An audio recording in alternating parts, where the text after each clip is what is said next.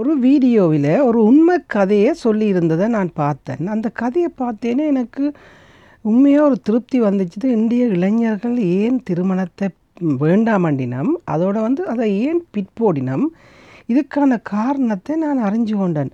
அது என்னென்னா ஒரு இளைஞர் இருந்திருக்கு அந்த இளைஞனுக்கு ஒரு திறமை இருந்திருக்கு. பாடுவார் வந்து திருமணங்கள் இப்படி சின்ன சின்ன கச்சேரிகளில் பாடிக்கொண்டு இருக்கிறார் அப்போ அந்த நேரம் அவருக்கு வந்து ஒரு காதல் ஏற்பட்டுட்டுது. அப்போ அந்த பெண்ணோட பெண் வந்து திருமணம் செய்ய சொல்லி கேட்டேன்னு இவர் அந்த பா போய் திருமணம் செய்தேனே அதுக்கு பிறகு வந்து அவருக்கு வந்து குழந்தைகள் பிறந்தேன்னு அவர் அந்த பாட்டுக்கு பாட போக முடியாமல் போயிட்டுதுன்னா அந்த பொறுப்பு சுமந்துட்டார். அந்த குடும்பத்தை பார்க்க வேண்டிய பொறுப்புன்னு சொன்னால் வாடகை கொடுக்கணும் பிள்ளைகளை படிப்பிக்கிறதுக்கான செலவுகள் எல்லாமே ஆண் தான் இந்த முழுக்க உழைக்க வேணுமென்ற ஒரு சுமை வந்தேனே. அவர் வந்து என்ன செய்துட்டார்?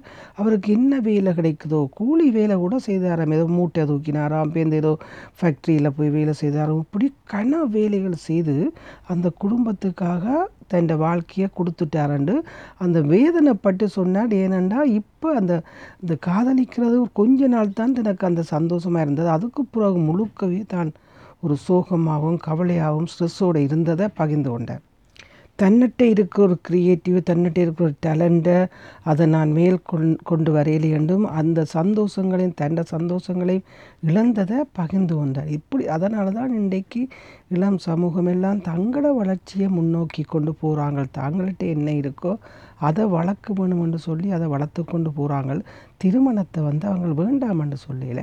அது அவங்களுக்கு பிடிச்சதா கிடைச்சா கட் அதுக்கு போவோம். இல்லாட்டி காலம் தாழ்த்துறாங்க. அவ்வளோதான் இதில் பெற்றோர்கள் எல்லாம் இதை பார்த்தா நிச்சயமறிய இப்போத்திய பிள்ளைகள் செய்கிறது சரியென்றவை சம்மதிப்பினமண்டே என்ற பார்வை.